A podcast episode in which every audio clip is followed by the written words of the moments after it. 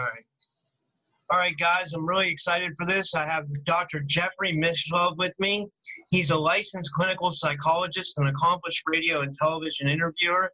Dr. Mishlove is a past director of Association for Human- Humanistic Psychology and served as the president of the Intuition Network.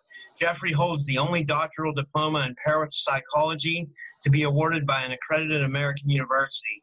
He was the host of the TV show Thinking Allowed, and his new series, New Thinking Allowed, is an ongoing YouTube series. Dr. Mishlove, thank you for joining me. How are you? I'm fine. It's a pleasure to be with you. Okay, so um, I, I want to understand everything about parapsychology, but I want to understand, like, what what is what what is consciousness? Where do you think it comes from? And are we part of a bigger collective consciousness? I guess that was three questions. But well, let's start with the last one first, because I, I would say the indications are uh, exactly that that uh, we're all part of a, a, a larger consciousness, and that the what we call the physical universe exists inside of consciousness. That's probably the, the best way to explain the data of parapsychology that's been accumulating over the last 150 years.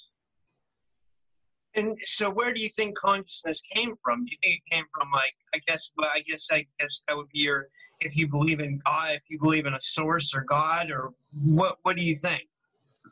Well, you know, you're asking sort of an ultimate question, and uh, ultimate questions are very hard to answer with science or even with philosophy. There's uh, there's no way of getting to the very bedrock. But if I were to quote Max Planck, who was the founder of quantum physics, he would say consciousness is the bedrock. You can't get underneath consciousness. That it maybe it was always here. Yeah. That's very interesting. So, how would you define parapsychology? Uh, parapsychology is a science. It has been recognized by the American Association for the Advancement of Science, and uh, it is the science that studies extrasensory perception, which includes telepathy, clairvoyance, precognition, and retrocognition, and psychokinesis, which can be thought of as mind over matter, that also includes psychic healing, and also questions associated with uh, human survival after the uh, death of the body, including reincarnation. Those are those are the main areas of study within parapsychology. But to be fair, it really includes a, a wide range of things that could be considered paranormal, including UFOs. Oh, you, you study UFOs as well?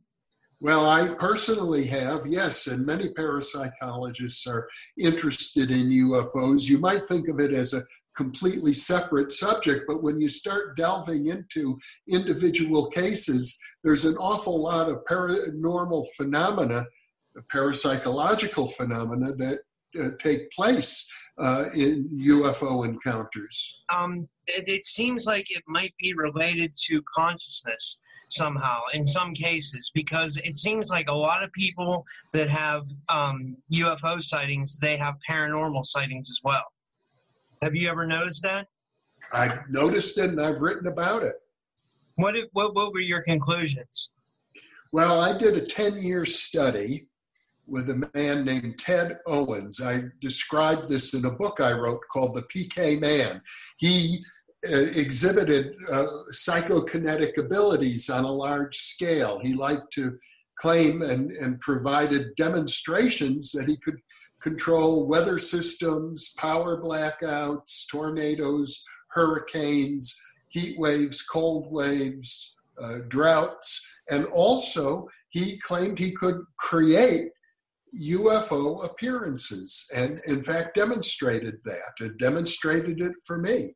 So I have no doubt that there's an overlap, a large overlap between the field of parapsychology and the study of UFOs.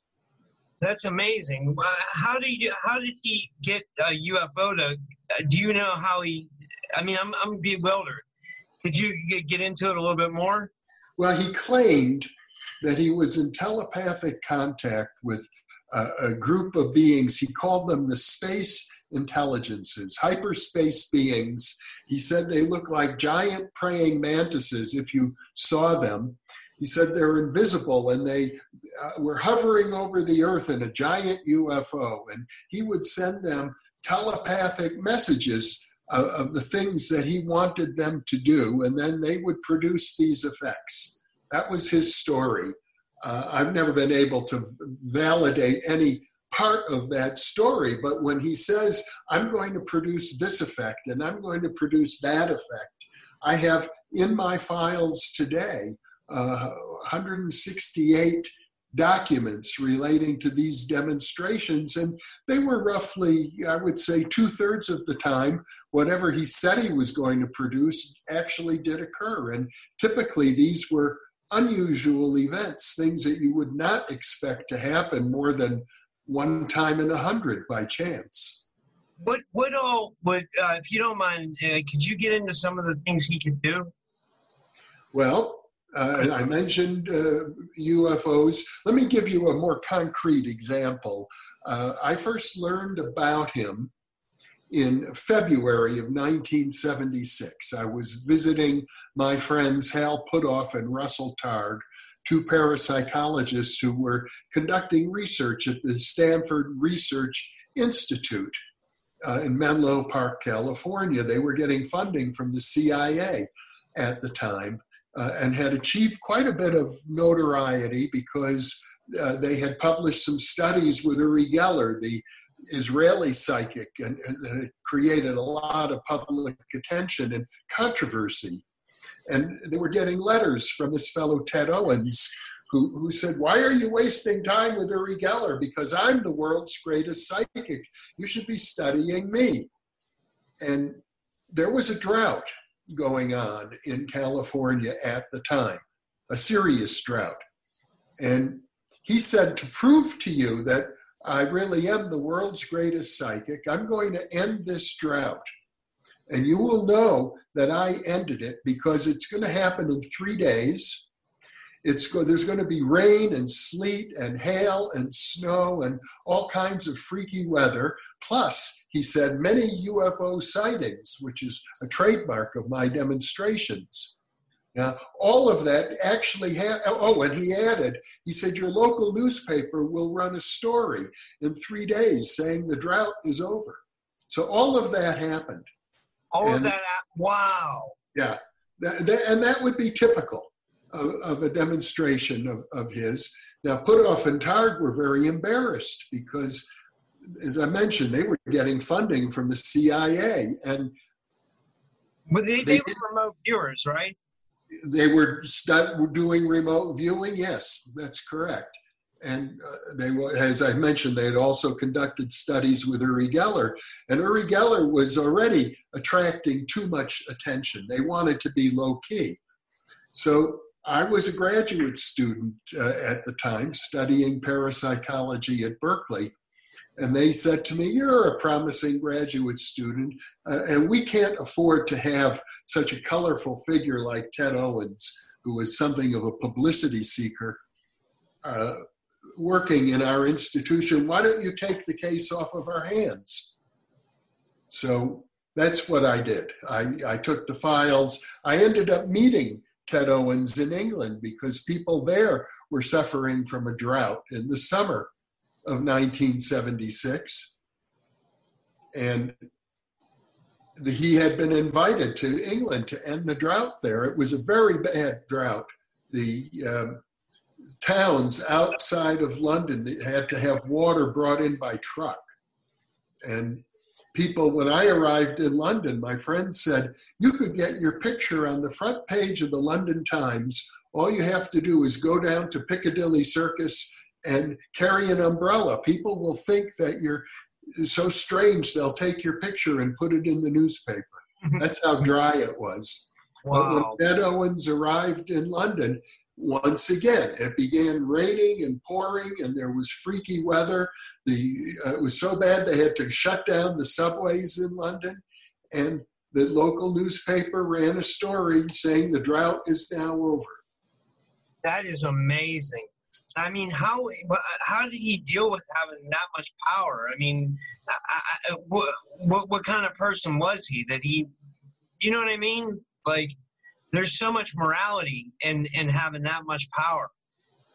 Well, it didn't go over very well in England because the British are very reserved people, and he uh, Ted Owens was something of a, as I mentioned, a publicity seeker and he had a loud, booming voice, and he tended to brag a lot, which all of those things the British don't like. Uh, they practically booed him off the stage at the conference uh, that I attended. But I had already known about what had happened in California, and I developed a friendship with him and decided to uh, do some research. Let's see, you know, uh, look at the um, overall picture of what he was doing. Now, he spent all of his life, he died in 1987, trying to convince governments and scientists that he was real and that they could harness his abilities for the good of humanity. But what would happen is that people laughed at him. They called him a fraud and a phony. And then he'd get angry and he'd say, Well, I guess I have to teach them a lesson which he did, and some of those lessons were very unpleasant. So oh. he, he died, I have to say, in poverty and in bitterment. Oh, that's not good. Well, I'll switch the subject. Um, how would you? I want to talk about some of the other um, things of, para, of parapsychology. How would you define ESP versus intuition versus clair, clairvoyance? Are they all similar? They're similar, yes. I think of intuition as uh, uh, inner knowing. Intuition is just knowledge that comes to you from inside yourself, and there are many forms of intuition. If you're if you spend your lifetime in a particular profession, you develop a professional intuition based on years of experience. But extrasensory perception is also a form of intuition. It's one form of intuition, and clairvoyance is one form of extrasensory perception. Well, well uh, what can you define extrasensory perception and then define define like what can you do if you have extrasensory perception and what can you do if you have clairvoyance? Well, let's uh, you know really extrasensory perception essentially it means knowing something that you should not know having information about a physical object or a physical target that is removed from you. Like if i have a, a target in a sealed envelope and I'm located thousands of miles away from you, and I ask you to describe what's inside of that envelope, and you give me an accurate description, that would be clairvoyance. Clairvoyance just means clear seeing, and that would yeah. be a form of extrasensory perception. The question everybody is going to ask well, how did you do that? How is it possible that you are able to accurately describe something in a sealed envelope thousands of miles away from you. And, you know, now these kinds of experiments have been going on, as I say, for 150 years. The data in, of clairvoyance is overwhelming that it occurs. It's this is amazing stuff. It's it's very interesting to me. Um, so then, how would you? Uh, and then uh, I interviewed Lynn Buchanan, remote viewer. Are you familiar with him? With Lynn Buchanan. I've interviewed him about uh, five or six times. Now, he told me that remote viewing is more like a martial art, where you have to practice it over and over and over again, and then you tap into your subconscious. Whereas it sounds like the ESP and the clairvoyance are more like psychic qualities. Is that correct? Well, that's his way of describing it. But when you say um, what is correct, I have to say this that you know, everybody has their own take on it. Lynn Buchanan is a very talented remote viewer. He got his training in the military and he himself trains many other people. I have enormous respect for him and, and the way he chooses to uh, describe these things is very useful for people. But you could describe it differently. It wouldn't be incorrect. It's not as if there's only one way to look at it. How, how do you look at it? I would say that your ability to accurately describe something in a sealed envelope thousands of miles away from you cannot be explained in terms of an information channel. There's no, we don't know of any information channel that works that way. It cannot be explained in terms of any special organ of perception in the brain either. There's no evidence for any organ of perception. So the way I would explain it would be to go back to what the ancient mystics in every culture have always said, which is that we are one with everything. When a mystic says, you, you know, I, I became one with the universe, that's literally correct. That you can describe an object sealed in an envelope thousands of miles away because at the metaphysical level, your consciousness is one with that object. That, uh, you know, the ancient Hindus have this word called Maya, and it means it's an illusion. And, and we go through life under the illusion, a very seductive illusion, that we're all separate from each other and separate from the environment, that there's such a thing as me and the rest of the world, that you can make that division. But all the data of parapsychology and all the testimony of uh, people who have had mystical experiences is, is that that really is an illusion, that the fundamental truth is that there's one indivisible universe and we all share it and it's connected intimately. Uh, you know, great philosophers like Immanuel Kant, uh, the great German philosopher, even went so far as to say that our notions of time and space are an illusion. That that's not what reality is like. That's what our brain creates, time and space. Yeah. Um. Another. Uh, did you ever hear Dr. Richard Allen Miller? Uh, actually, not. No. Um. He he was uh, he he trained like Navy SEALs, but he told me that too. He was trying to explain it to me that time and space aren't real. I didn't understand it. Um, I'm, I'm, I, I, I'm trying to understand it a little bit, but um, I get the gist. Um, you kind of answered my next question, but I'll ask it anyway. I, I was going to ask you, is it possible to train or learn psychic abilities? And I'm guessing that if you get one with meditation and you start to develop your mind, you can. Am I correct? Well, let's take remote viewing, for example. Uh, the typical experience, and I've seen this over and over again, you can take a person who has no background in psychic functioning and they don't meditate and tell them, okay, we're going to do a remote viewing experience and you are going to be the remote viewer.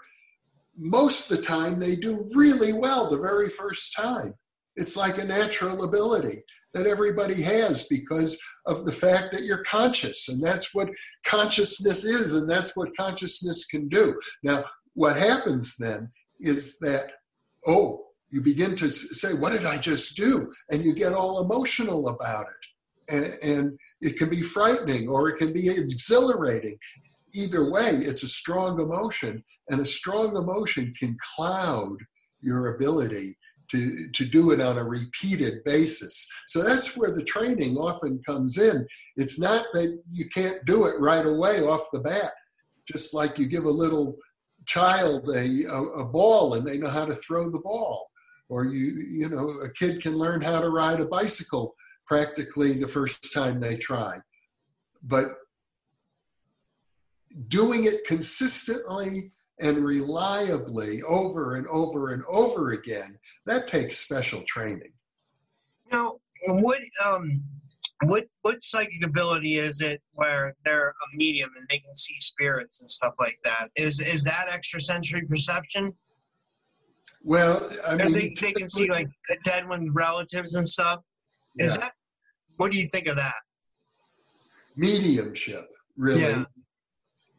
You know, it becomes very complex because uh, there's an enormous amount of data that mediums in trance are able to provide information that they could not have nor- known by normal means. So we say that's exa- an example of extrasensory perception. Now, the question is are they communicating with the dead? That's a lot harder to figure out because how are you going to prove it even if they come up with accurate information that only a dead person would have known they could have figured it out by clairvoyance so it could be what we call living agent psi the fact that mediums come up with accurate information is not by itself proof that they're in touch with uh, the spirits of the dead or that spirits of the dead even survive. Um, however, if you look at the accumulated evidence over 150 years, not just of mediumship, but also reincarnation cases, and not just that, but also people who have had near death experiences, and um, people who see apparitions and uh, ghosts. If you take all of that evidence together, I think you can make a strong case that the human personality does survive death, at least in some instances. I agree. I agree. I think near-death experiences um, are uh, an amazing phenomenon. And it, well, you know what's interesting about near-death experiences? Um, mostly, you hear the same story over and over again. They they have this uh, uh, their their bodies in complete pain in the situation they're in, but they pop out of their body and they're over the situation and they see their body. Then someone comes and gets them, but they go so far but they're told they don't go the whole way to death and they come back and they're back in the situation and they survive.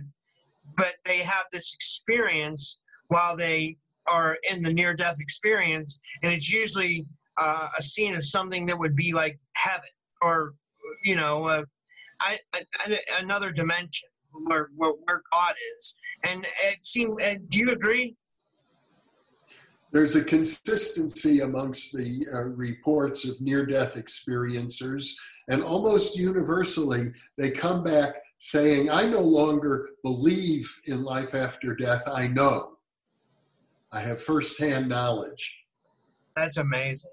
Um, I'm trying to think if I have any other questions. Oh, how did you? Uh, I wanted to. I wanted to attack like all the interesting questions and and stuff first, but I wanted to actually actually ask you this too. How did? What inspired you to get in this field of study? Well, I had uh, many experiences of my own as, as a young man. And uh, I have to say, I felt like I was guided by dreams uh, to pursue this uh, line of uh, investigation, to pursue it as a career. Uh, also, I, to be honest with you, back in the 1960s, when I was a college student, it was a time when students were taking uh, psychedelic drugs, and that opened me up. I was having what I would call mystical experiences, drug induced, uh, but that also prompted me to want to study this field and learn more about it. So, uh, a whole host of experiences uh, pushed me in that direction. Well, I, you brought up another question, and, and and this is the biggest one of all. And I remember, I forget, I can't believe I was I was gonna end the interview, and, and I was about to forget to ask you this. I was gonna say, what do you think of taking psychedelic drugs to expand your consciousness? Oh, you or yeah, to um. Well, I, I can say personally, just speaking for myself, I probably taken LSD over a hundred times when I was a young man. That's awesome. It didn't do any brain damage that I'm aware of. I'm still a fully functioning human being. In fact, I think I'm functioning at a relatively high level. Uh, I went on to earn a doctoral degree at Berkeley. Um,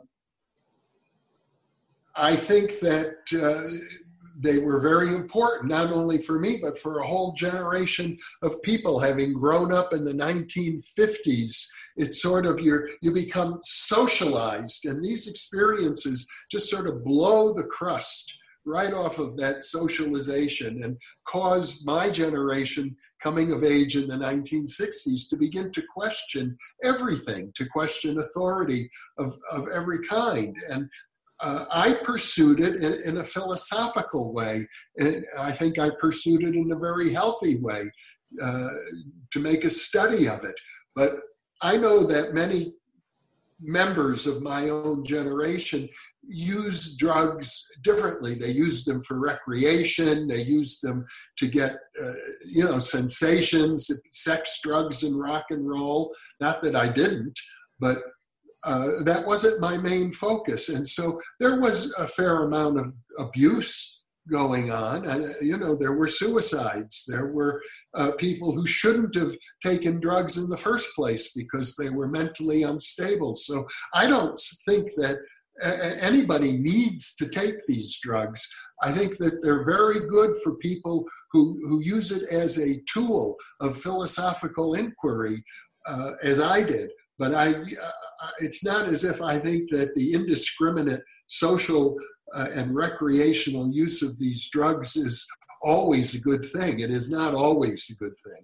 No, no. I definitely think it depends on your your mental health state, your personality. Um, you know, uh, what do you think of the people who are trying ayahuasca now and DMT? That's a whole brand new thing yeah, I've, I've done a number of interviews about it. There are casualties, just as there were with LSD, but I, I also know that many people um, report positive benefits. Uh, it can help people uh, get over alcoholism, for example. It can help people uh, work their way through different psychotherapeutic issues. So, when it's done in a, a meaningful context, in a supportive environment, as Timothy Leary used to say, the set and the setting are crucial. And if it's done in a spirit of uh, growth and a spirit of philosophical inquiry, they can be very powerful tools. One uh, researchers have put it this way that psychedelic drugs are to the mind what the microscope is to biology. Can I ask you a question? Have you ever um, did, did LSD ever take you to another dimension? Because um, my experiences are with mushrooms. I recent, uh, recently I did it for a philosophical thing too. I wanted to I wanted to see if it was possible to elevate my mind to get to another dimension. And it seemed like um, the mushrooms just like speeded me up, and and then um, they they weren't I don't know. I didn't get to any kind of higher dimension. I got to a higher level of thinking, definitely. I see that, but it, it wasn't as powerful as I thought they would be. It wasn't something like a DMT. What did the LSD do for you? Well, every experience is different. Yeah. And really, what, what's going to happen with these drugs typically is they magnify processes that are already going on uh, that you're not fully aware of in your subconscious mind.